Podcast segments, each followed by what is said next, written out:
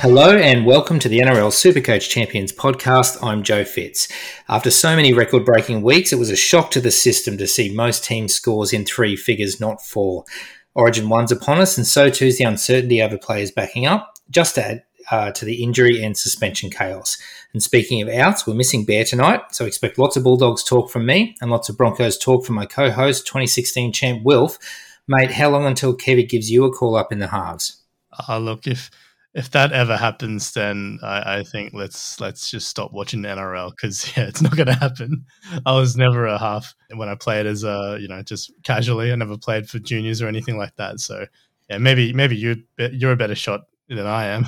Well, I did play halves, but I tell you who hasn't been playing halves is Carmichael Hunt, uh, and he's not even been that impressive in the centres for South Logan uh, in the Reggies, I guess. But um, we'll go through that when teams come. But uh, honestly, since four o'clock this afternoon, I've been shaking my head at uh, the Broncos team lineup. Um, mate, speaking of shaking you, my head, um, how's your ranking going? Well, yeah, the less said about that, the better. Nah, it's uh, it's just getting worse and worse. I think pretty much like for the last eight weeks, anyone I've traded in has just gone really poorly, or gotten hurt, or suspended, or get dropped for no reason all that type of stuff. So yeah, 680 for me, which is pretty gross considering I was at one stage looking at maybe 15 or 16 players, but ended up with only 12. Uh, classic. But uh, yeah, dropped another 2,000 spots. So I'm now at 18,000. So I'm going to have to change it up a little bit uh, and push a bit harder, I think, for round 17, which I didn't really want to do. But, you know, this is what we've got to do to to try make something work. Yeah, absolutely, mate. You're, you're, you're around 1,000 points uh, off the top 1,000, which, again, you know, in previous years, it probably would be insurmountable at the halfway point of the season. But when you consider that, um, you know, in many ways, Bear punted this bye round and, and scored 578, uh, dropped him down a few thousand spots to around 5,200th you know, I scored a bit around 400 points more than him just in one week uh, to catch up and pass him. So my nice, my 961 puts me around 2200. So it's just that kind of year, mate. Uh, you nail your captain, um, get a couple of other picks right, and, and you're picking up, you know, multiple hundreds uh, on, on, the field. It, you know, it will need to turn around for you, mate, because you, you know, you you've been getting some pretty significant red arrows, but you know, you, you're not out of the keyring range yet. I don't think. No, well, I mean when you talk about nailing your captain, I did nail my captain this week. I captained the highest scoring player in my team, which happened to be Nicho Hynes. So that probably exemplifies my week there. But like even in looking at 2019, I came out of the byes about five, six hundred points outside the top 1,000, and that was enough time for me to chase that down. So I still finished within the top 1,000 there. So I reckon with plenty more rounds to go, plus obviously a really fun period to navigate now. I think there's opportunities for sure that I can I can chase down those 1,000 points to get that top 1K finish again. But two two champs who don't have to worry about that. Got Reese, coach of Thorns Legion, currently sitting in six. He had a massive week uh, with, I mean, he, I think he brought in Dufty and vice captain him, so it was a brilliant move there. And he's gone up to six from 33rd last week. And MJ, coach of 4020s, uh, moved up one spot to 13th. So he's just playing it really solid and uh, just you know, closing the gap to first place each week. So well done to those both those champs. We also want to quickly shout out the Chumps Only League. They're sitting at 12th overall.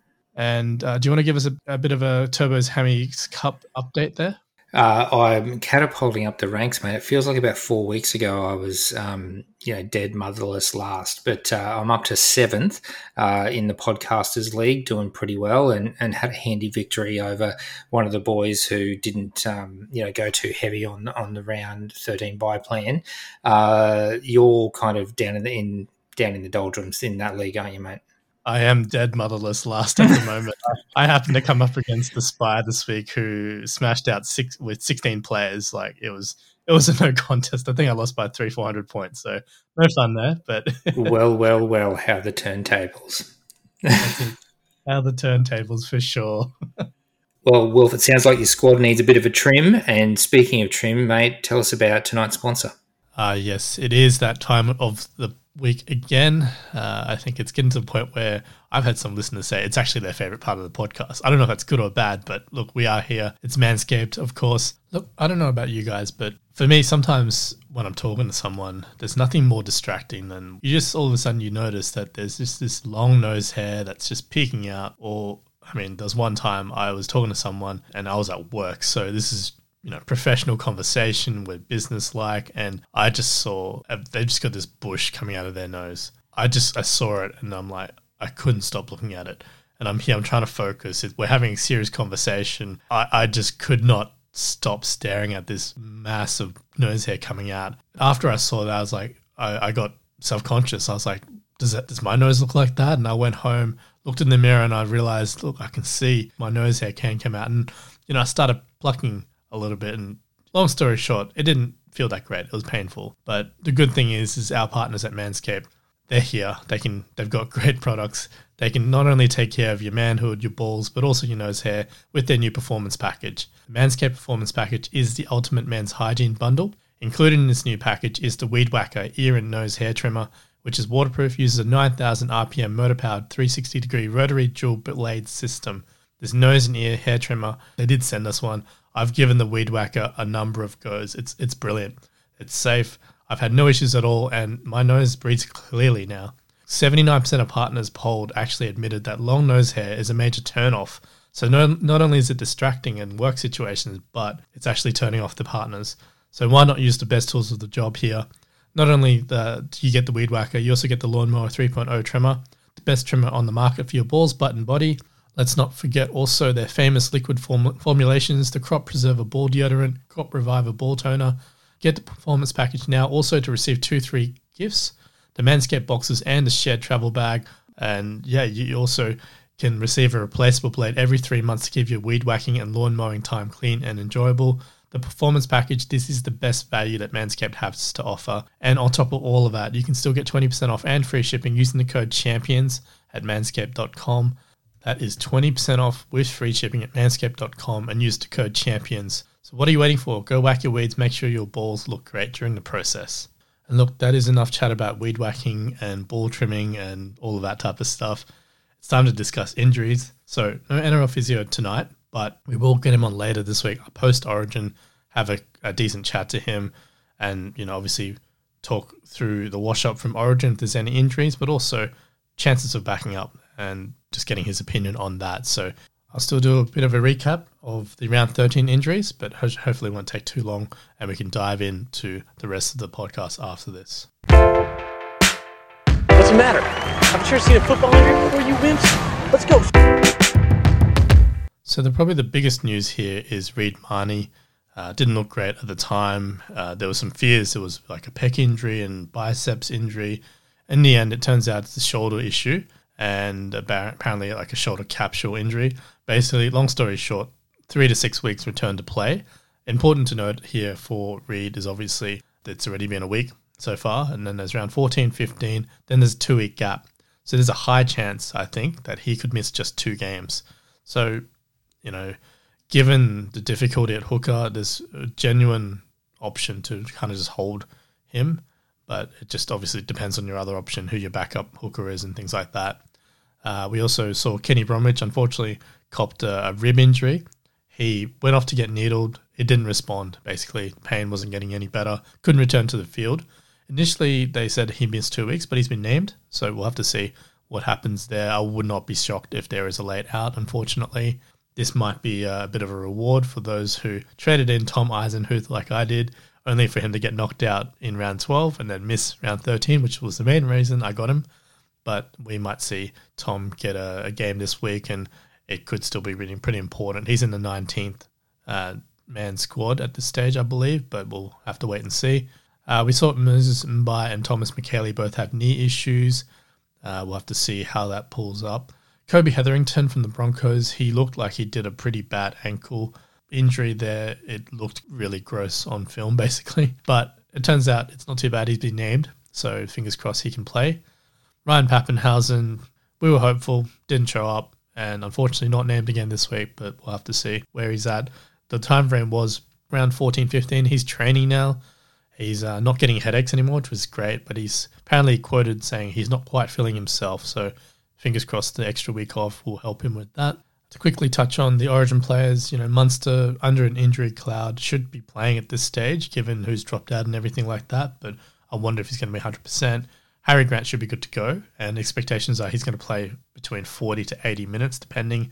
Adrian Brimson also been passed fit to play, but he could play hooker, which is kind of insane. But you know, Paul Green's going to Paul Green.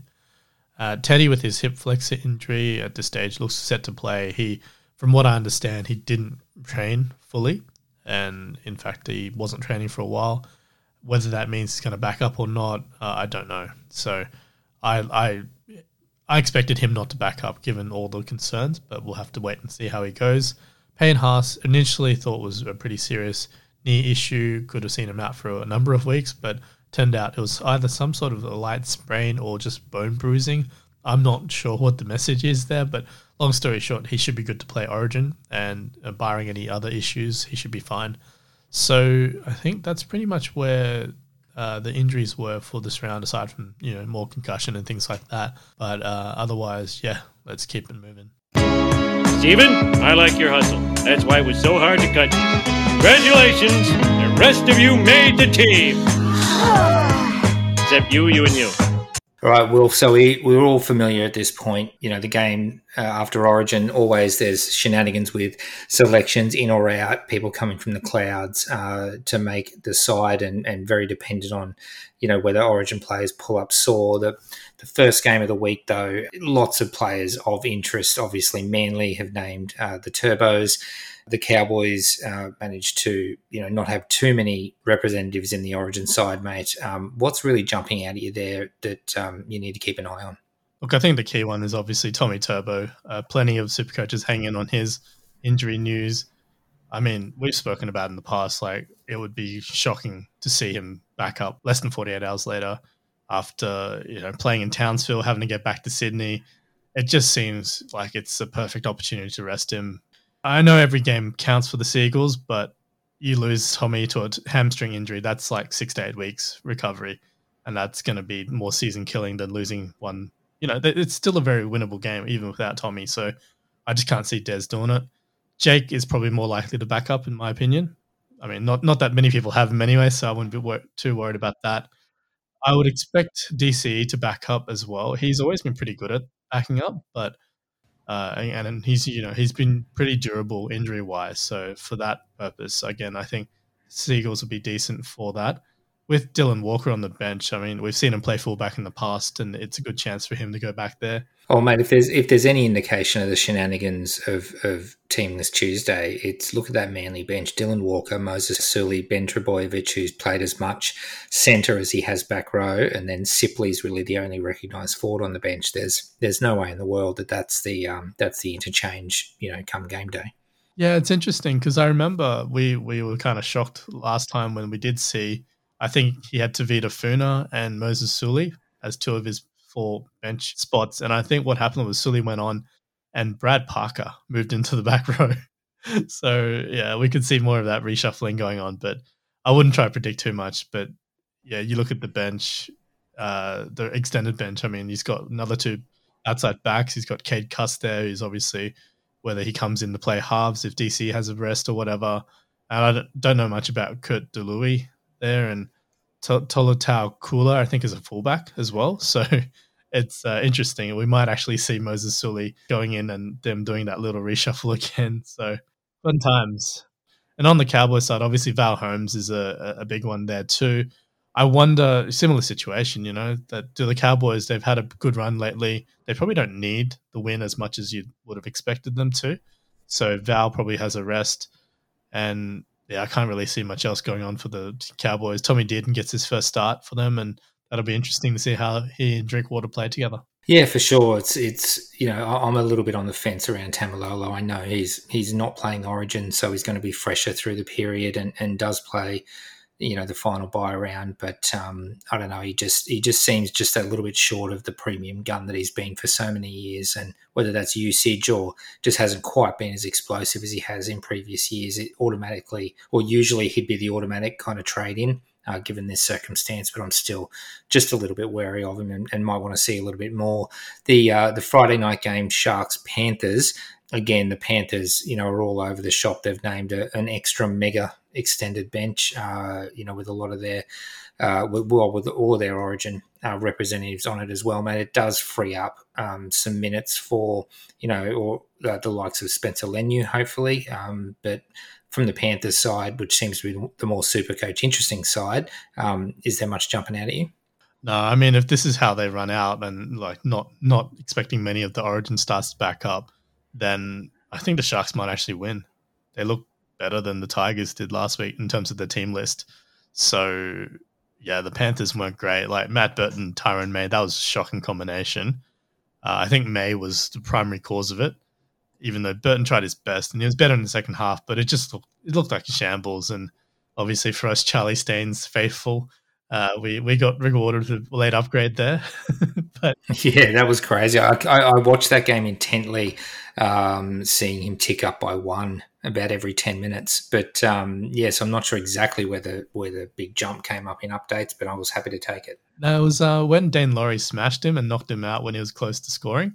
So he did technically get around uh, the winger. Uh, so he was, you know, if if he had obviously scored, that would have been an easy line break try. But uh, because he made it to the fullback, they gifted him a line break. It was a, it was very touch and go. I was like literally a meter or so in it. So technically correct is the best kind of correct, Wilf. That's it. I, love I, it. I think plenty of interest in Jesse Ramien. Uh, I think a lot of super coaches have been keeping an eye on him. His base and base attack numbers are off the charts, and it's only a pretty small sample size in 2021. But he does look like a bit of a different player compared to what, he, what we saw last year. So I'm happy to give him another week because obviously he's, he's off a big score, so he's going to jump up a little bit in price. But I'd be watching to see how he can handle the Panthers, and then to be honest, if people jumped on this week even against the Panthers because of the fact that if plenty of them don't back up, I think yeah, it'll be it won't be as scary of as match of a matchup as it would have been otherwise. Yeah, they definitely weren't as fluid. Uh, Tyrone May leaves a lot to be desired in the halfback position, and and as a Bulldogs fan, a little bit worried with Matt Burton being un- unable to kind of steer the side around like we'd hope uh, from a big money purchase. But um, look, plenty more to talk about. Titans, Roosters, uh, yet another Origin question with you know Teddy nursing that lingering kind of hip issue, uh, whether he backs up. It is that um, 72 hour window after the game, which is where a lot of the former players tended to say that you know the pain really kicked in. You know the bruises from Origin, um, and you do see a lot of people not back up. But one person I haven't seen in the 17, mate, Joseph Suaalii. A lot of people will be uh, hoping that he somehow sneaks into the 17. Yeah, with this being his third game and with a sizable negative break even, I think super coaches should probably plan for the possibility that he does end up coming in. Uh, for example, if, say, Teddy does get a rest, Joey Manu to fullback and Suaalii straight into right center, that's the, the simplest reshuffle there.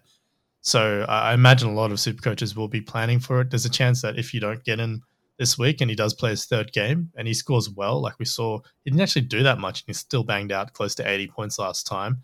So there's every chance that he can do this against the Titans team that doesn't seem very set on defending at the moment. And if that happens, he could jump up quite a lot price tag wise just in the one week. And, you know, if, if he does play, you're going to want him from round 17 because I can't see him not playing barring injury with all the outs the Roosters are likely to have. So, yeah, I, I think plan for having Suaalii uh, just in case he does become a late in and plan for a backup if he doesn't. Yeah, and, and another person that I uh, sorry to cut you off there, mate. That that I think would be a traditional, you know, obvious buy pick in the same way Taumalolo is is Taukei'aho. But I started with him, and okay, now he's back in the starting side. He's not coming off the bench, but gee, there was nothing that I've seen in recent weeks that would make him be a particularly attractive buy this week. I, I don't know what you think.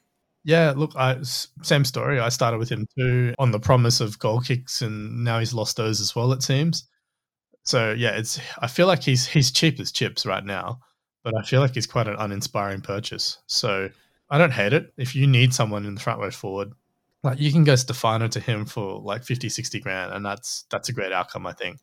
So he's purely be bye coverage, and then you know hopefully you know break glass in case of emergency type play in your front row forward. Yeah, almost as a fourth front row forward for the way home because I'm not even sure I'd risk him as a third front row because if we run out of trades with kind of four weeks to go, which at a minimum I think a lot of us are doing, um, then you know you might have to play him in your 17 right when other people who've dodged the injuries are um, are playing their full strength sides and, and in head to head finals. So yeah, I just have, haven't seen enough from old TKO this year. Sam Walker's back and I held him, so hopefully he starts to repay their faith and can start building um, you know, his price back up again.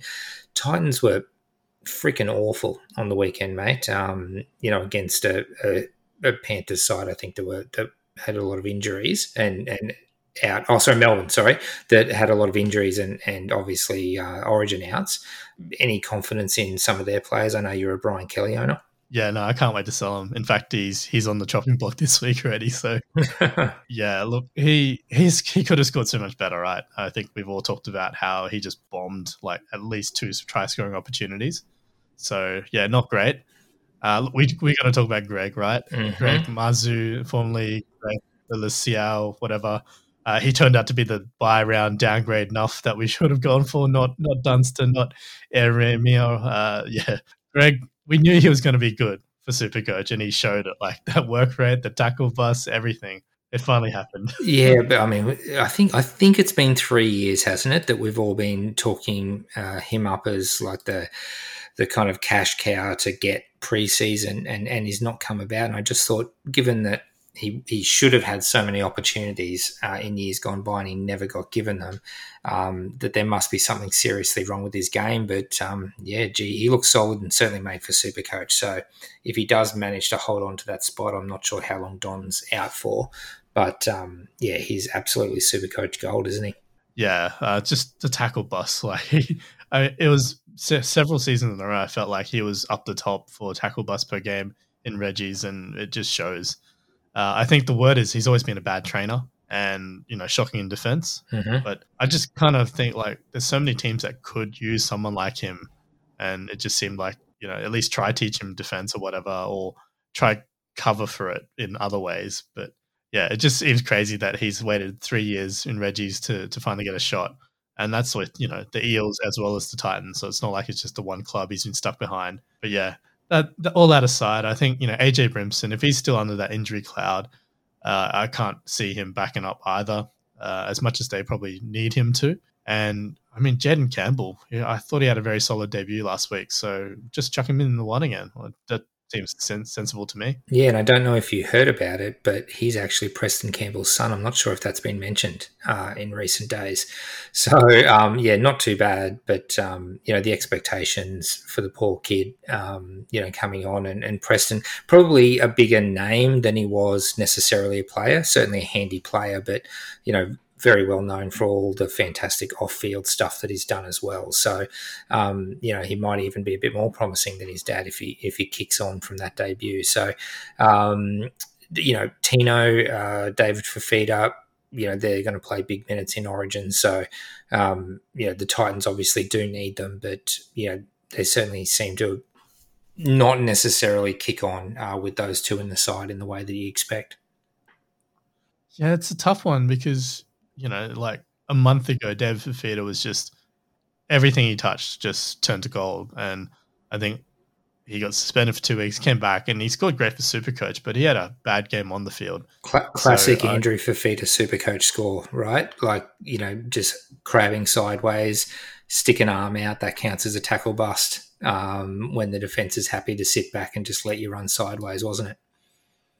Yeah, it's, I mean, it's hard to say, honestly whether it's I mean, I, I, said earlier in the season, I thought a lot of his stats were kind of friendlier, I guess you could say, than plenty of other players. You know, they did other players might do, do something similar, and they wouldn't get credited with the tackle busts easily, if I could put it that way. But uh, yeah, it's still the super coach scoring. But no, I held him, so I'm glad to see him back up. Hopefully, uh, whether it's reduced minutes or not, or not, we'll have to see. I think the other issue here, it's just I just can't see them beating the Roosters. I think it's going to be another flogging. Uh, Angus Crichton obviously named up to start as usual, so his two game suspension did include Origin one, which mm-hmm. is obviously those of us who held. Uh, and uh, just to finish up with this game, maybe I want to mention Tupouniua. So we obviously kind of stayed off him a little bit because we were hearing that Boyd Cordner was going to be back this this round, but obviously that's not happened. And the latest report is maybe round 16 or round 17. So he, it does seem like Tupouniua becomes much more viable as an option because even if Cordner is back round 17, Angus Crichton surely is going to be an origin. So Tupouniua should have an 80 minute role there. And if you stuck with him, you stuck with him like for the rest of the season. I just think he's not a bad buy. And even if the Roosters do have a tough couple of weeks, I, I think he's still going to score well because he just seems to have a knack of scoring tries all all season. Yeah, he does, and, and with a break even of one uh, four ninety k, you'll you'll certainly be paying uh, over five hundred k for him if you wait a week, and he does well. So, look, it, it's not the worst option, um, and you know he is a bit of a magnet for those attacking stats, like you said. Hopefully, Sam Walker, uh, you know, can feed him a little more than he has been uh, now that he's over that shoulder injury. So the Rabbitohs Knights, um, I don't know how you feel, mate, but if there's a petition going around to uh, to sack the Knights coach, I will sign it because it's just a crime against Supercoach what he's doing with Barnett and Watson and and the rest of the crew there. Hundred percent. I'm right. I'll be right there, right behind you, signing that petition as well. It's, it's a joke, and I mean, it's interesting that really Kalyn Ponga. It seems like he is not healthy. So whether he's had a setback, uh, I don't know what's going on because he went from being, you know, out for another two weeks or something, and that was like five weeks ago, hmm. to and missing Origin one, and yeah, like it's just insane. You have to think with a groin injury, they're generally fairly predictable, um, the severity and, and the recovery time. So yeah, um, there was some whispers that you know he shouldn't ever have even gone up to uh, to Origin camp, and, and he may have aggravated it um, a little there. So, yeah, it's the absolute last thing the Knights need because Tex Hoy, in addition to probably the other 16, or frankly, aren't getting the job done. Yeah, it's it's so hard to tell. They started off quite well, and then it's just gotten worse and worse each week. But I mean, how many Rabbitohs can you buy? yeah, that, that's true. And and just a special shout out to Bradman Best who wins the uh, the honorary Tino Fa'asuamaleaui Award for massive unit who doesn't seem to be able to bust a tackle. Um, you know, the bloke's the bloke's base is okay and, and he's running at smaller guys every single time, but never seems to get a tackle bust, which as an owner, uh, since before he got injured earlier in the year, um, and I've held him, it's been immensely frustrating. So, yeah, you need to load up on your Rabbitohs, whether or not Latrell uh, backs up. Um, I tend to think most people have um, uh, don't consider him an option at fullback with Gutho doing so well, and, and obviously the other blokes as well. Um, Gagai's you know getting a rest as is Arrow, but there's still plenty of firepower in that um, in that back line headed up by Cody, who's pretty much got to be one of the buys of the week. You think? Yeah, I definitely think he's going to be one of the primary targets for round 17. So this week is as good as any to get him. But I mean, we've spoken about in the past, like the easy draw, the hard draw. It's just so unpredictable. Like he's had plenty of times where he'll have the easy game and just come out and do nothing, and then like like we pointed out previously, the the harder games is when he's actually turned up, uh, starting from last year. So I just think Cody like you want him because he's got that crazy ceiling, and if he plays round seventeen, you don't have him, it'll be scary, basically. Uh, but yeah, and then the price tag, he's a he's a great buy this week. Honestly, I don't think I'll be getting him myself, but that's only because with all the various other ins and outs, uh, I I need to address other areas basically. But yeah, I certainly couldn't fault anyone for getting him this week, and he'll definitely be on the radar for me. If not next week, then definitely the week after. Yeah, I've got so much um, bye week trash in my team, um, and unfortunately, it's a lot of people that I really had held in the hope that they played the bye round, like Fergo, like Simpkin, like Tezzy New, and all those guys that didn't even uh, get onto the park. So, um, if I can move any one of them on, um, I'll do that this week or both of them. And if that happens to be at the five eighth position, then Cody's going to be going to be a target for me for sure. Raiders Broncos, mate. Um, Before we go on, I just wanted to. So one one player I really wanted to discuss there was also Taane Milne. So you remember what I said before about Joseph Suaalii? If he does come into the 17, uh, I think you want to get him this week.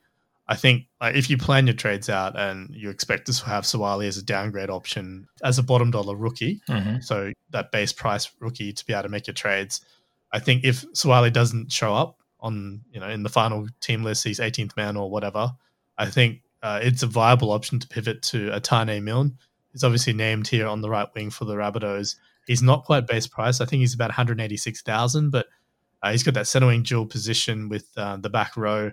And it seems like he's holding out Josh Mansour on merit at the moment, with Mansour playing Reggie's last week. And also, I think he's named to play Reggie's again this week. So uh, if Taane Milne is there and with if this run is as easy as it seems for the Rabbitohs, then I definitely think he could be a viable option. And I obviously know a lot of people interested in Alex Johnston, and understandably so with that huge score from the last time he ran out. But I mean, could you see yourself buying Alex Johnston? No, I mean he he's he's much in the David Fusitu'a mold where you know the sky's the limit on any given week, but you know he can easily turn it around with an eighty minute eleven you know, the week after, time after time, we've seen that where he flatters to deceive. If, if you know, he almost accidentally has two big games in a row, then inevitably it'll be two bad games after that. So, very, very hard to trust. And I know he already has burnt owners that, that wanted a share that left side attack from the Roosters earlier in the year.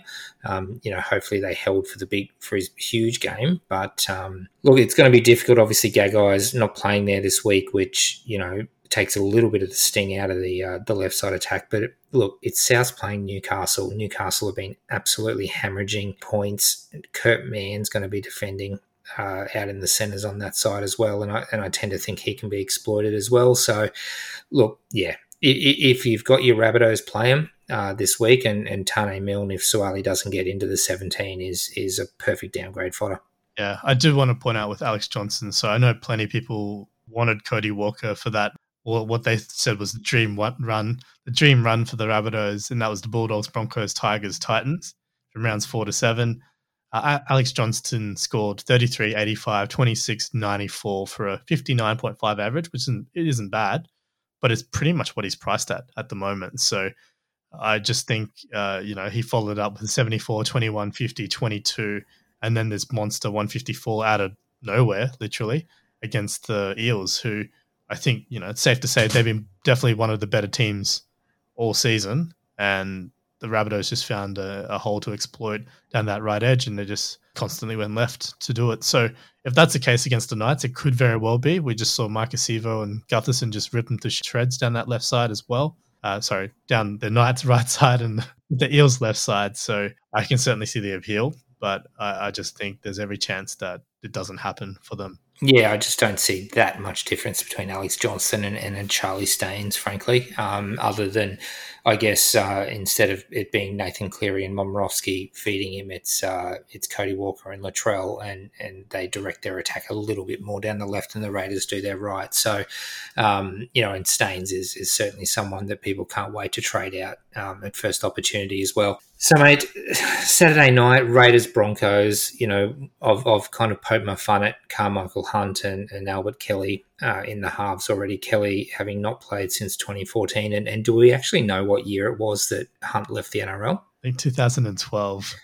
wow! So a bloke that's playing in the NRL for the first time in seven years, and a bloke that's playing in the NRL for the first time in nine years. That's the halves combination. Rightio. Um, let's talk about anything but that, mate. What's jumping out of you for this matchup?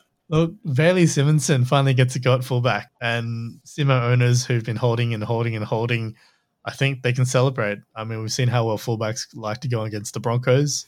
I don't know if Simonsson's that type of ball playing fullback. I haven't seen enough to really. A, a, good one. You're not sure if he's good. Well, you know, the jury's still out on whether you know Matt Dufty is technically good or not, but he's got the ball playing skills, which I don't know if Simonsson has. So, uh, look, if you've got him, you're playing him because it's the Broncos. But yeah, I wouldn't be rushing him in into my team if I didn't have him. Uh, you think Corey Harawira is probably one of the buys of the week at the moment, just with, I mean, the, a lot of the uncertainty before, like early on when he first started playing, was that Hudson Young had been okay and Sticky liked him and wanted to keep him around, but Hudson Young's not in the 17 anymore. So, and I think Corey has been one of the better players the last few weeks as well. So, it his job security probably is as good as it's going to get, basically, as a Raiders forward. And I think for that reason, he's one of my top options for this week that I'm probably going to get in myself. So, word of warning, uh, given my track record of trades this year, Yeah, look at 464k. You know, most people have missed out on the uh, those initial price rises, but break even of 18, as much job security as you can expect in that role, as you said. And and look, the reason why he wasn't in the side earlier in the year wasn't talent based. It was because you know he has a bit of a history of, of playing up in the off season. He's done that again, and uh, and Ricky Stuart certainly being the, the, the kind of disciplinarian type coach that he is, wanted to make an example of him in the early rounds. So, but for six rounds uh, in a row now, he's he's done a pretty good job. So it's slim pickings for 17 and, and given that he's averaging 64 he's the perfect guy for your you know your fourth or fifth uh, you know second role for the run home so yeah that's probably a, a good option there Wilf I would agree not a lot else, to be completely honest. I mean, Hodgson's starting again, but uh, I think his days of being a super coach, uh, relevant player, are over. Lodge is named uh, to play again, and, and, he cracked out a pretty handy buy round score. But you'd expect that not all of, um, you know, oh, well, the Payne Haas may not back up as well. Ah, that's a tough one, hey, because he's coming off the bench in Origin, so it really comes down to how many minutes he gets. I think Haas will play, given he's not playing that big minutes for Brisbane either. So I'm leaning towards him backing up, but we'll have to see. He's still named to start for the Broncos, so I expect him to probably play. If I could just really quickly jump back to the Raiders, I think we probably should mention Jordan Rapana, who, you know, rounds one to nine, he played quite well and averaged 68, and all of a sudden came back into the Roosters after a couple of weeks off and dropped to 23. So I don't want people to kind of forget, like, he's definitely an option for your center wing. And I think he's on the short list for options for around 17 as well for me. So just thought I'd put his name back on the radar there. De- definitely, definitely a wait and see with a break even of 117. You, would want to get him for a sub 500k um, price tag, I'd imagine as well. You don't think you can beat that this week up against Selwyn Cobbo? Oh, look, anything's possible, of course, but you, you know you want to you want to bank the uh, or, or, go for the certainty, and and if there are other viable options, I'd much rather trade him in for sixty k less than his current price because I think he's priced at at the high end of what you'd expect output wise from Rapana at five thirty seven k. So yeah, I'd, I'd, almost rather take the downgrade to a Taane Milne and bank the cash in a in a good matchup for South as I would pay you know 350k more for Rapana in a similarly good matchup. Absolutely agree there, and I, I did forget maybe Rapana could be playing right wing because I think last time uh, Valemei was playing, he was playing on the left wing, so there could be a bit of swapping around there. Yep. So fair call. I'd rather, I'd much rather Rapana on the left side, given how much the Raiders prefer that side overall. But on the Broncos, I mean, how many can you get rid of out of your team? I mean, you're probably holding Tevita Pangai. Payne Haas is as much as he's probably disappointed, I don't think you're going to burn a trade getting him out of your team either. And everyone else, you're probably just waiting for them to max out price wise and just move on. So yeah, pretty sure. I, I had a bit of a pod pick in uh, bringing Flegler in a few weeks ago. He's he's kind of averaged a tick under fifty and gave me fifty for the bye week, which was fine. But I, I brought him in as much because I needed to dump TKO, you know, fairly urgently. But so Flegler's a guy that can just kind of sit there on my bench on non buy weeks until uh, the time's right to move. But as it is, just given with all, all these potential outs, I, I, might actually need to have him in the 17 this week. Yeah. And I mean, you know, you could go from Flegler to TKO for 40,000. So that's not a bad sideways trade if you've got the spare uh, trade and you don't need Flegler in your 17. But sounds like you did this week. Yeah, very true. Uh, Warriors Storm, mate. Um, Storm just keep on keeping on. Uh, you know, Jahrome Hughes was a good uh, buy round uh, pick there. Nicho Hynes. You know, it's it's telling that his 73 was disappointing for a lot of people. He was obviously one of the more popular captaincy choices, but um, lots of uh, lots of relevant players there for the Storm, including George Jennings, who you brought in, didn't you? Yep, another player I've ruined. But no, it was, it was him or Nofo, so I think I won on that trade actually. True, true. But I think I just expect more tries, more tries for the rest of the year for the Storm, and he seems to have nailed down that right wing position. And yeah, I'm pretty happy to have him, and he's given me a decent base most weeks. I'm devastated. Papenhuyzen still isn't back, and you know I don't hold it against him personally, but it is kind of sad that you know, a player that I like so much has kind of actually derailed my my Supercoach season because I've been so hopeful that he's going to be on the park each week. But uh, well, I've I've ridden this out so far. It's, it's pretty much my brand to keep holding. So, oh, for sure, mate. I mean, the the challenge is, um, just how far back you're going to be when he gets on because I know that the second he uh, gets back on the field, I'm certainly going to be doing everything I can to bring him back in. But um, at the moment, Nicho Hynes doing a very good job as his deputy. Over on the Warriors side, I mean, gee, being someone who follows Supercoach so intently, you get a pretty good idea. And, you know, most of the time you and I could name, if not every uh, player in the top 30 uh, for every side uh, pretty close to it. But there's some guys in this Warriors side that that I, I don't have no idea who they are. You want to walk us through it and tell me whether they're relevant or not? So obviously, the big news here is that Reece Walsh has not been dropped and he's not injured. He's just suspended for a week. So I'll be back next week. So RTS gets a one week uh, return to the fullback position. Edward Kosi, I think that's how you pronounce it. I could be wrong, but he's actually played a few games already. I think this is like his fourth or fifth time. Wow. But he'll drop out again. Walsh is back. Yeah, no, he did not much to write home about. I think he's scored a try, but that's about it. So yeah, don't worry. You know, not not not missing too much there. Rocco Berry's interesting. I think he's actually really quite a good player, really promising. At one stage, he was the between him and Hayze Perham, they were the guys slated to replace RTS until the Warriors managed to land Walsh. So uh, it seems like Rocco's looked for another spot in the back line, and that that center's position could be his to hang on to if he can. It seems like Ken Maumalo is out of favor. Uh, I don't know what what's happened there. He's been dropped, but he's on the extended bench. So I'm, I'm, assuming both of his feet have dropped off because that's the only reason why Marcelo Montoya would be ahead of anyone. Is that if that someone has stumps for feet? Because I don't, I'm not, I don't rate Montoya. It was very frustrating as a Bulldogs uh, supporter. So yeah, look, obviously joking about the the feet stuff, but yeah, I don't know why Maumalo's on the nose because Montoya is certainly not there, you know, banging the door down to be selected otherwise. Yeah, uh, I'm assuming it's something off field related, but I could be wrong. But yeah, it's obviously going to look at some of these players. Uh, I think for those who held the faith of Josh Curran, for now, rewarded with the starting lock position, but I don't know. It, I kind of thought the whole Tohu Harris being named on the edge and rotating to the middle kind of ended with with uh, Nathan Brown this year, but it seems like that might be happening again. I don't expect Tohu to stay on the edge, and especially with Murchie on the bench and also Murdoch Masila. I mean, he's played a mixture of edge and middle this year. I think he's actually been better in the middle. So, uh, also, we can't forget Fonua-Blake named in the 23 jersey on the extended bench, so he can't be too far off.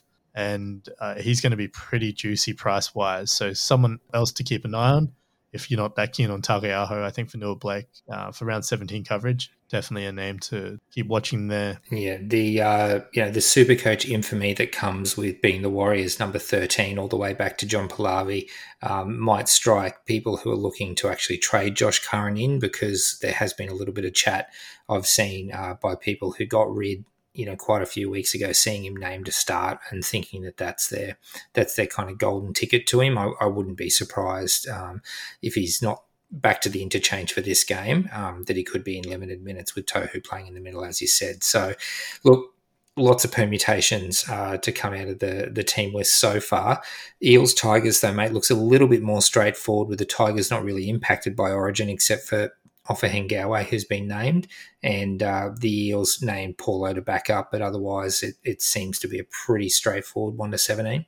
Yeah, obviously the loss of Reed Mahoney is a bit of a kick in the teeth for the Eels, but we'll get to see what Joey Lussick can do. And I I wonder if Nathaniel Roache might find his way into the 17. He's named in the 21 at the moment, but I don't think Lussick can play 80 straight up. And whether they want to have Roache there to back him up or maybe even Will Smith rather than having them, you know, make Nathan Brown go and play hooker. Yeah, I kind of think that probably cast a little bit of doubt over that that Eels pack. Obviously, they're they're working really well off Mahoney, who's been having you know a great season.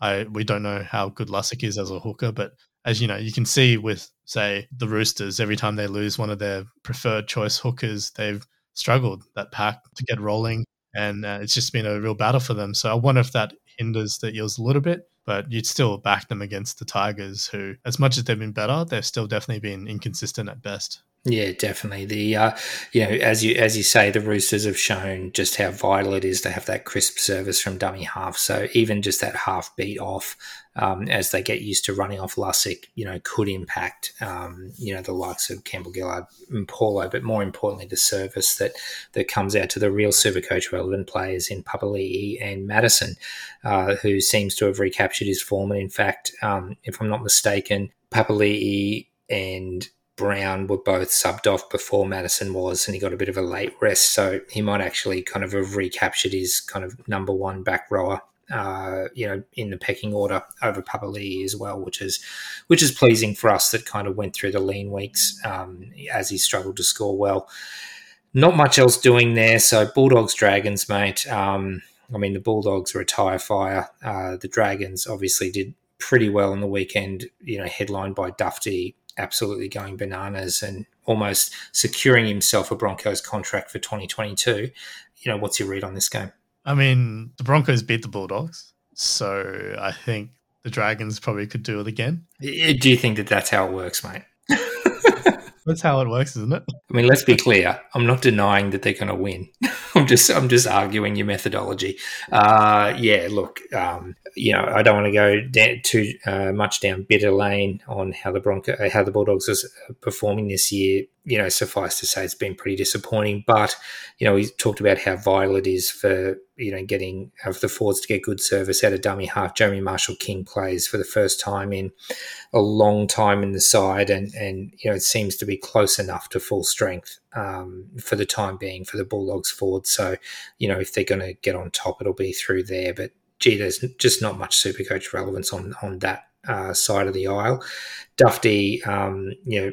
Uh, very few people bought him in, but they were certainly vocal as he as he went close to 160 and, and was an obvious loop option last week. Um, do you see him being a in a in a week where a lot of the big names you know might not back up as being a, a captaincy option, mate? I don't think I could ever captain Dufty. just not nah, the the floor is too low, and yeah, I just couldn't do it. Counterpoint: He's playing the Bulldogs. That's that's true. That's true.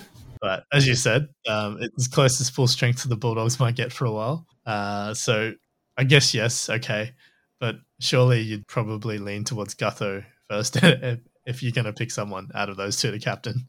Very true. Very true. Aside from that, I mean, you're probably getting dragons out of your team, right? No one's keeping them out of choice. no, no, it was, it was very much out of necessity. I'm pretty sure, mate. Yeah, and obviously, you know, you want to look at Bulldogs for round 17 coverage since they do play that round. Outside of Luke Thompson, who I know we kind of held off a little bit for those who didn't own him already because Josh Jackson was back, but it seemed like Thompson still got his minutes. So good news for those owners and prospective buyers there as well. Aaron Schoupp, I don't know how you pronounce his name, but he is playing his third game, I believe, and still got a negative break even there.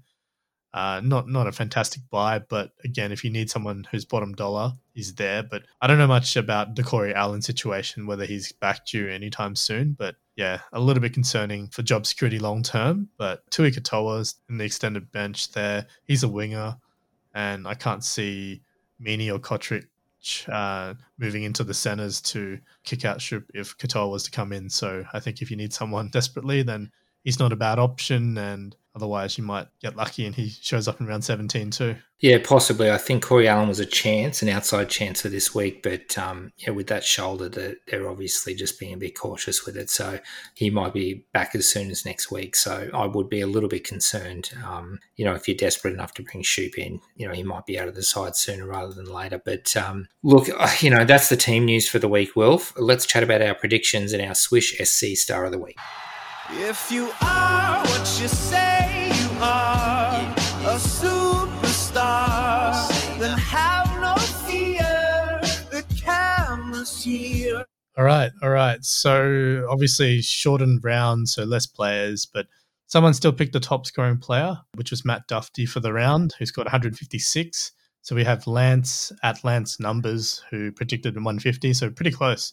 Not a bad shout at all. And uh, I think wasn't it Bear that kind of tried to give you a nudge towards Dufty? Yeah, I believe he did, and he's not been shy in reminding me of it uh, all the way through the weekend, mate. But hey, you know, I went Ben Hunt, 143. He scored 88. I think that wins me the week, doesn't it? Well, I don't know. My my prediction of 146 worked, didn't it, for Nicho Hynes? Well, we got 73. Oh wait, that's just my captain. Yeah. That, that's close enough, right? Close enough, but Lance uh, seven seven three absolutely, uh, you know, knocked it out of the park with the Dufty score. Uh, what does he get, mate? Yeah, so he'll he'll get that uh, twenty dollar discount code to use on HeySwysh.com. So definitely check that out. Lance, slide into our DMs. Uh, we'll hook you up with the code, and yeah, make sure you go shopping to land one of those cool videos. But look, that's you taking out another week because I think Bear went Hughes, who scored sixty three. Like I said, I went Nicho Hynes, who only scored seventy three, and you had Ben Hunt, who took out the highest score of this week out of us three uh, at eighty eight. So Bears on seven, you're on five, so catching him quickly and good on me, trailing last in Supercoach, in Swysh predictions, and everything else pretty much this year. But that gives you the privilege of choosing first this week, mate. So make the best of it, please. How do you pick this week, though? Honestly, I think given all the outs and the question marks and everything like that, that's that's a really tough one. Look, I'm going to pick. Let's go Angus Crichton, 123. All right, that's a pretty good pick, mate. Someone that's guaranteed to uh, to be in the side. The Titans have been pretty disappointing as well. Look for me, it's it's a pretty obvious one. I think the Knights are an absolute rabble at the moment, and you can just tell that um, you know not too much has to go against them in a game for their heads to start to drop. And I think that'll happen this week. So I'm going Cody Walker, 147. Look, I think that's a great shout and probably one I should have thought about more closely, given he's been stuck for Origins. So this just shows why I'm struggling. Uh, no doubt Bear will let us know who he picks um, when we can ask him later. And we'll, if anyone wants to know, you can tweet at us and we'll send it out later. But we want to thank Swysh for sponsoring the segment. Um, they are changing the way fans interact with their sports stars. Um, hundreds of NRL uh, players available. Just jump on heyswysh.com and you can just search through the site, pick your player, send the instructions through for the video, and Swysh takes care of the rest. And a reminder that at least 20% of proceeds go to children's charities, and often more, as the players will often send their share of uh, the fees to charity as well. So it's just great work that they're all doing. Thank you again to at Swysh, S W Y S H, and their website at heyswysh.com. So that's our Swysh Supercoach star predictions for this week. Now to start looking at some pressing issues for this round. It's a bold strategy, Cotton. Let's see if it pays off for him. So I've made reference to some of the round 13 trash that I've had in my side, and, and we were talking earlier, and I'm keen to, you know, go a little bit in depth on how we prioritise moving uh, these guys out. Obviously, not a powerful lot of use in the side. They're either not making money or, or potentially losing money. Um, so where, you know, should we start to direct our, our trade outs uh, in terms of guys that have just we held on for the buy. We need to get them out. Um, there's so many of them, mate. You know, who do you want to kick off with? I think before we even start looking at players, for me, it comes down to number of trades you have left. Because as much as we want to punt everyone, like Barnett's been disappointing, Watson just gets keeps getting stuffed around. You know, Laurie has been mediocre for plenty of weeks, and and you know some people even thinking about selling Nofoaluma, guys like that who just have disappointed.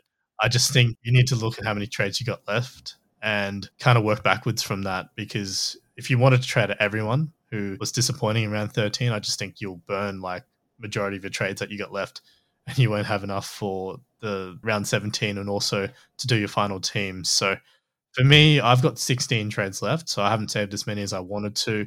I'm probably burning another two this week, but I think I'm committed to holding a Connor Watson for the season. I think I'm going to do that because I just can't see you know anyone I'm getting to replace him to be a significant upgrade straight away. Uh, his dual position is handy, obviously moving uh, five eights and hookers around for myself for trade outs. So at this stage, I, I think you know he's well down the pecking order. So I'm focusing on getting the guys who I definitely don't want in my team. So far down the pecking order, he's been my starting five eighth all year. I got there's like eight guys I need to move on before Watson for sure. Well, I'm talking about super coaches who have better teams than us, obviously. also fair. Also fair. Have I mentioned that we also support the Bulldogs and the Broncos? Things aren't working out for us, mate. Uh, it's been a rough two years, that's for sure. Well, two years for me, maybe a bit longer for yourself. Thank you. Thanks. Thanks for that. but you know, for me, I'd be working backwards. Like the guys like Spencer Leniu, Stefano, they're probably priority trade outs. Charlie Staines, who's got a manageable break even, but he's got to go. He's not a season long hold for sure. So those are probably the three I would start off with for sure in my team that I'm definitely keen to get out. Any others that uh, you would be highlighting from your team or? No, look, I think it's the ones that are going to lose cash are obviously the most important ones. And, you know, I've got, you know, after those, I've got the likes of a, of a Jake Simpkin in my side who's clearly, you know, out of favour, unlikely to get in considering how well Liddle's playing. So, you know, he's not doing any damage, um, sitting there just 267k. So he's not even reaping that much reward for me with a trade out. So, you know, I'd suggest that there's probably a little bit of juice left in Utoikamanu, but Leniu's just about ready to go look, Barnett's been an every week play uh, for myself and for other owners, but you know that it is starting to get a serious concern that he's just not going to get that spot, you know, those minutes that he deserves at Newcastle. They seem to be wedded to him playing low minutes as a lock, so that just means he's not a keeper anymore. So while he is scoring kind of mid 40s to mid 50s, he's also hemorrhaging that all that cash that he earned uh, for us earlier in the year. So he might be a priority move out and probably the likes of Tyson Gamble as well. He he's out with a shoulder this week, but I think he's uh, just not someone that you know is playable at any time, even in an injury hit week. So I just look to downgrade to to an absolute base price enough. Um, but maybe he's the kind of guy that you wait until a mega trade round, uh, so you can utilize that money a little bit better. Well, I mean, yeah, I, I think your points are spot on, but kind of need him in my 17 this week. Is that Gamble or Barnett? Barnett. Yeah. Oh no, Barnett's so in my seventeen. he's he's he's like single figures into my seventeen this week.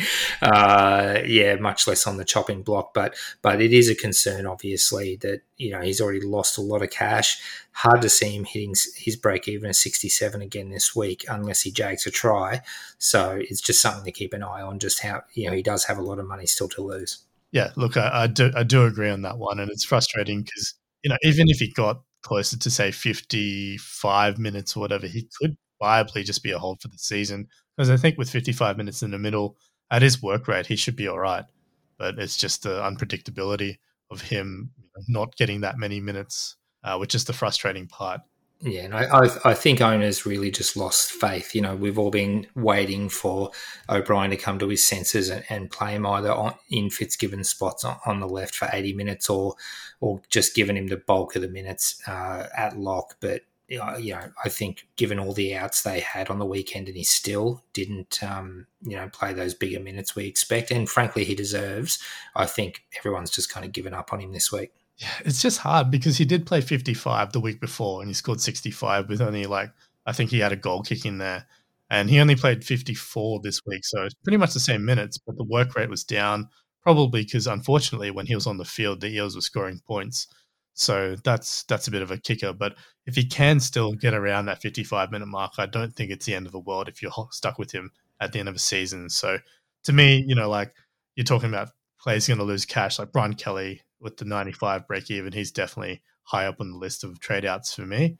And I think starting like that and just counting how many of these guys at this stage, if I get stuck with Barnett, I'll get stuck with Barnett. It's not the worst guy to be, to be stuck with for the end of season. That's just what I'm thinking at this stage. The shine seems to have come off, and look, by no means am I suggesting that Isaiah Papali'i is round 13 trash, but you know he's been off the boil for a few weeks now um, lost another 40k on the weekend again and has 140 break even is is he a guy that you know you do look you know let's say you didn't uh, have Angus Crichton you know do you look at that being a viable option Papali'i to a Crichton this week I just think the biggest issue with that is because Papali's got that dual position. He's available in the front row. And if you were stacked in the front row and there's no other options that you'd want, then sure. But I just can't see anyone saying Papali'i is not one of your top two front row forwards at the moment, even with the 62 and the 48 in the last few rounds. Like it wasn't that long ago, he got 98. Uh, so to me, I just think you know the dual position is handy as well. I wouldn't. I'd be finding a different way to get in Angus. Yeah, I don't think anyone has a stacked front row this year. You know, quite frankly, um, as it is, Isaiah Papali is 13 points clear of Luke Thompson in terms of average and uh, 14 points clear of TPJ uh, in the front row. So, you know, almost Nathan Cleary like in terms of the gap between him and the next uh, the next best people at his position. Yeah, and like you know, it's not just purely the attacking stats. So even the last three weeks, you're looking at 52, 77, and 57 in base and base attack stats. Uh, before obviously last week, um, only 52, and he had a couple of errors and penalties, so that definitely knocked it down a bit. But those are still very solid numbers, and I'm pretty comfortable just holding him for the season, honestly. Fair enough. So, who are we moving on to then, mate? You obviously mentioned Crichton, but you've got to think he plays Origin 2 and 3. Um, you know, Bear's been pretty vocal in saying that he's punting round 17 and, and the only people he's bringing in are, are, kind of keepers from here on in are there round 17 options you think that can be both serviceable in that round and in a final team as well? Yeah i wonder if bear because that was what he said last week but that was before he scored sub 600 this week because he punted round 13 a bit too.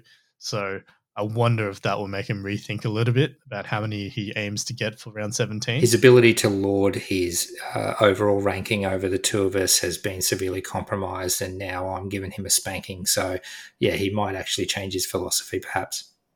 That's it. The most obvious name is Tohu Harris. I think he's the guy, like, plenty got him in already, and he's the one I think you would pretty safely say would be one of the best and most safe options for round 17. I think uh, Jason Taumalolo, whilst you're right, he has been a little bit concerning, disappointing, but the minutes are still there for him. And that was the biggest concern earlier in the season before he got injured. He was only getting 50 minutes or so.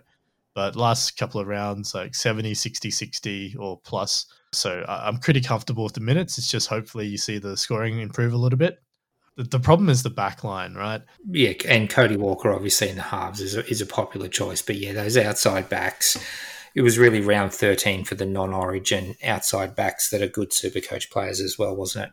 Well, you kind of look at the teams that play that round 17 by, and aside from the Roosters, how many of those teams can you actually trust to be able to put up points? I mean, the Rabbitohs, sure, but they're going to be missing a lot of their main playmakers if, aside from Cody Walker and Adam Reynolds, like Cookie and, and Latrell will be gone, and they might be missing, obviously, Gagai as well, and some of the key forwards who provide a lot of the go forward for them. I know that playing the Cowboys, who may be really only losing potentially Kyle Feldt and Val Holmes, uh, if even that, like Feldt might be available depending on the team for Origin 3. But yeah, look, I just think, you know, outside of the Roosters and the Rabbitohs, who else are you really targeting? Like even the Seagulls, you wouldn't really back them if they don't have Tommy Turbo, right? Yeah, no. I mean, look at look at the difference with Saab and Garrick you know, uh, when Turbo plays and when he doesn't, and not only the injury risk with Turbo, but obviously he's not playing around 17, so they're not getting you the points you need then. Certainly not value wise either.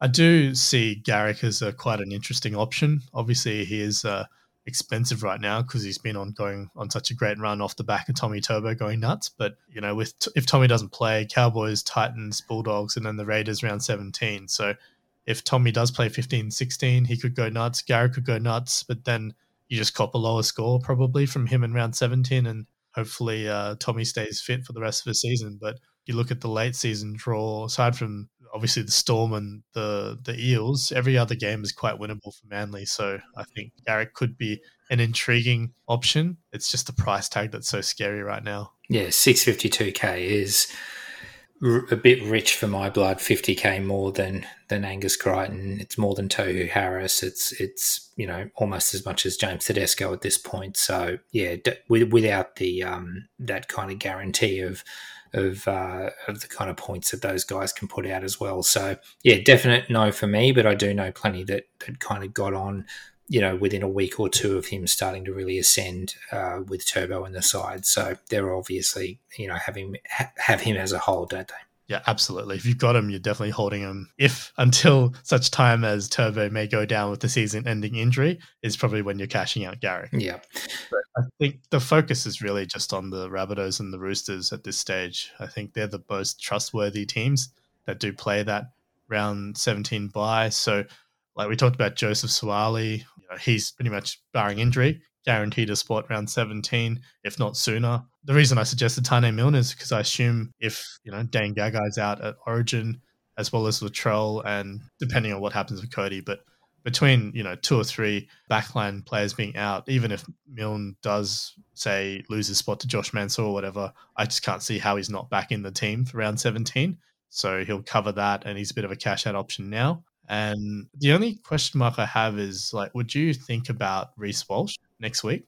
Oh, look, you know, he he has been brilliant. I'll say that he's, he, but it's the kind of brilliance, almost like Sam Walker has been as well, where people don't have a proper read on his game. He's a bit unconventional and he gambles.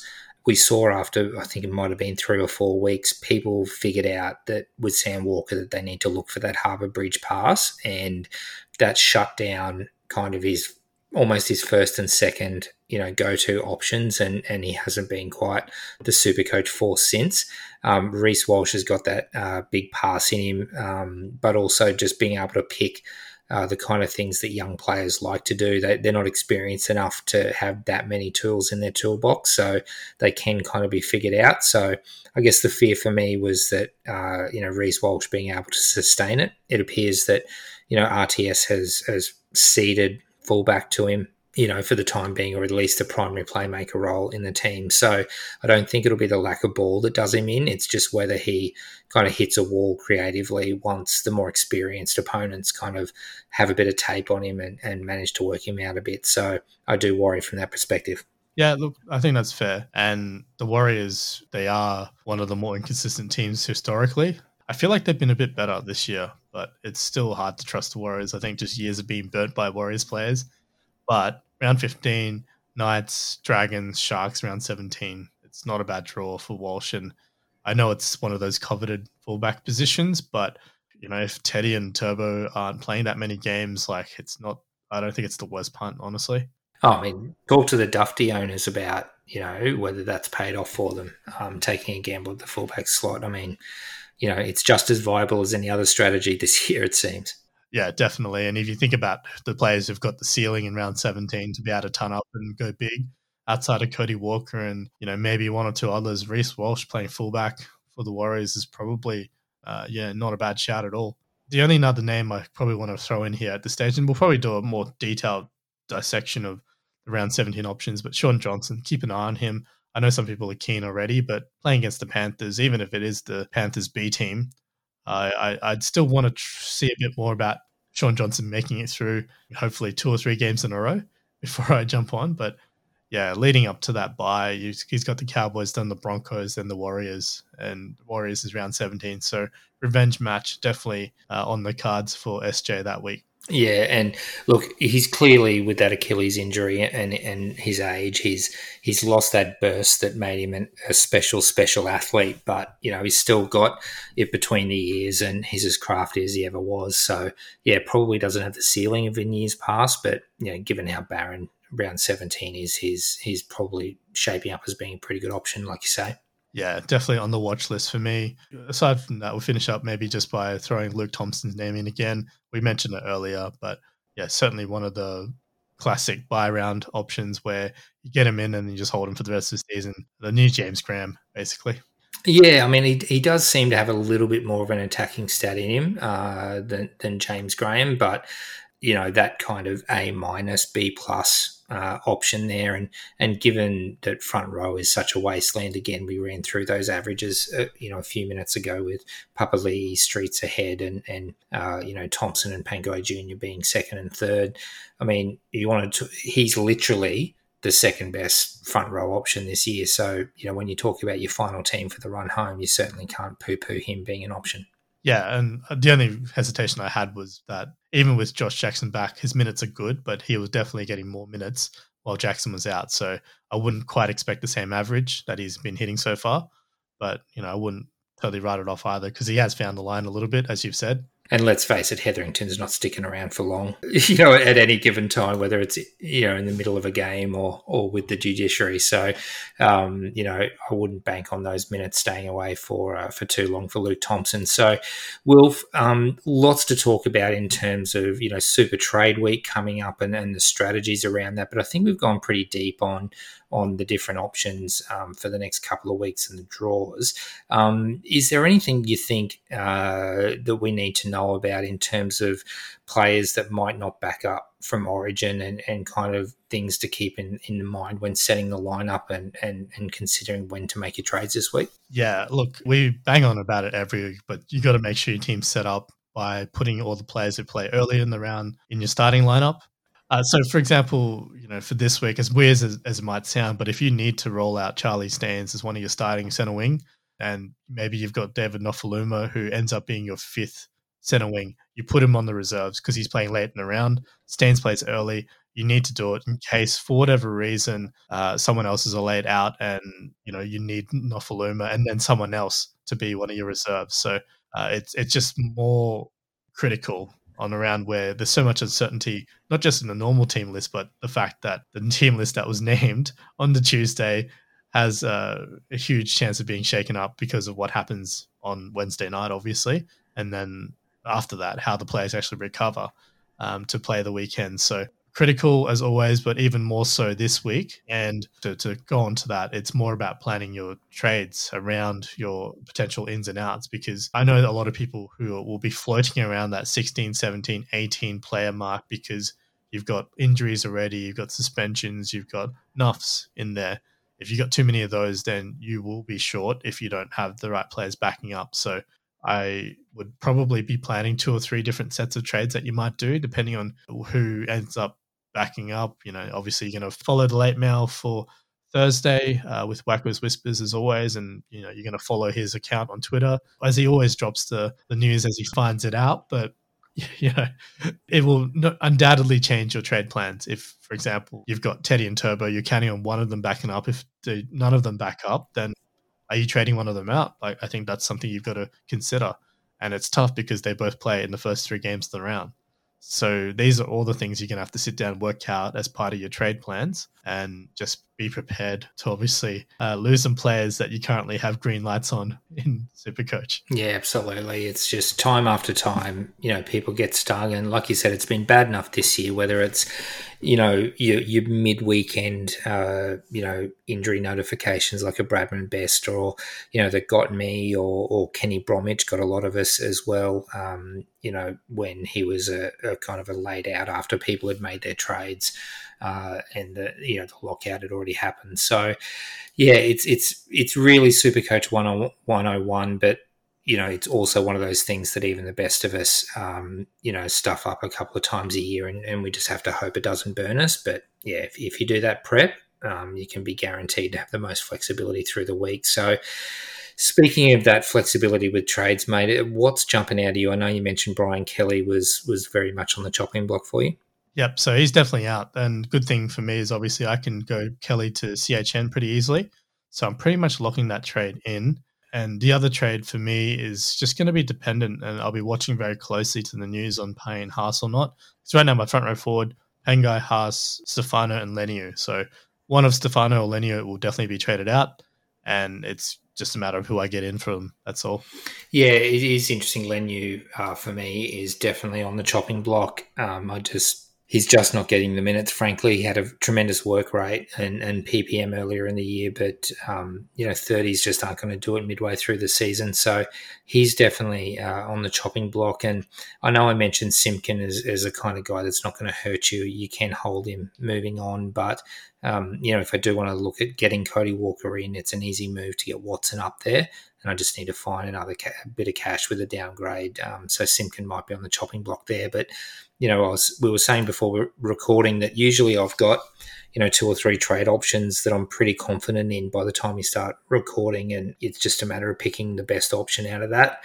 There's seven or eight, and I've got absolutely no idea which way I'll go this week. It's just going to be so dependent on, you know, how tomorrow night ends up, uh, what happens, and then, you know, definitely keeping uh, the ear to the ground with Wacko's Whispers uh, throughout the weekend. Yeah, definitely. And I might be in a situation where, as much as I want to hold Connor Watson, if I don't like for whatever reason, if Watson's out or whatever, I've got Watson and Schuster at five eighth at the moment, so I might end up having no choice but to go Watson to Cody Walker with my other trade, just so I've got a five eighth to play. So yeah, it, it's definitely much, very much a, a, round where you're just kind of exploring the options. That's for sure. Indeed. So, Wolf, I think we've covered this all in detail. Uh, you're right to give us a group comp update. Yeah, so courtesy of supercoachchampion.com. The update is so formerly number one from last week has dropped down to number two. So Robert coach of Centurion, still leading the group. And yeah, look, still in a really good position. And our champ Reese, who is the coach of Thorns Legion, up to six. And Justin, coach of the drop kicks, in eighth. So those are the top three spots there. Fourth is actually MJ, coach of the 40 20. So other champ right up the top, which we shouted out earlier in the comp. But yeah, promo code champ for 10% off and free shipping of all the stuff at supercoachchampion.com. And as always, we've got that fancy ring up for grabs for the winner and also $200 voucher for the team merchandise store of your choice. So right now, Robert would be the one getting that uh, on top of well, if he stays in second on top of the thousand, uh, five thousand, and he'll get for finishing runner up. I'd, I'd rather the ring. he can buy he could buy a couple of those rings if he does win the five k. You got to remember that. Very fair, very fair. Uh, but yeah, to finish up, th- shout out to the champs as always. Uh, we really do appreciate your support. Lots of good outcomes for them uh, with all the buy planning that went on. But uh, yeah, it, it's good fun in the Discord. So if you're not sure what that is, check it out. Patreon.com slash Supercoach Champions and you'll be able to find out more about what's going on there. As always, you know, we do appreciate everyone who listens. Please leave a review if you like what you hear. And obviously, uh, we love feedback, especially, you know, things that we can improve, do better on. So uh, definitely keep dropping that for sure. Just to finish up, definitely going to have a bigger late mail edition this week. So I'm going to be able to get uh, catch up with NRL Physio, like I mentioned. As always, we'll have Wacko's Whispers, and I'll try to tackle as many of those questions as I can for you guys as well. But uh, keep an ear out for that. Uh, it'll still drop on Thursday, but since there's no Thursday night game, it might be a little bit later so that we can try cover as much as possible um, so that you can listen on the Friday. But yeah, thanks as always for listening. We will be here with you again later this week. And yeah, we'll catch you again soon. Good luck this week, champs.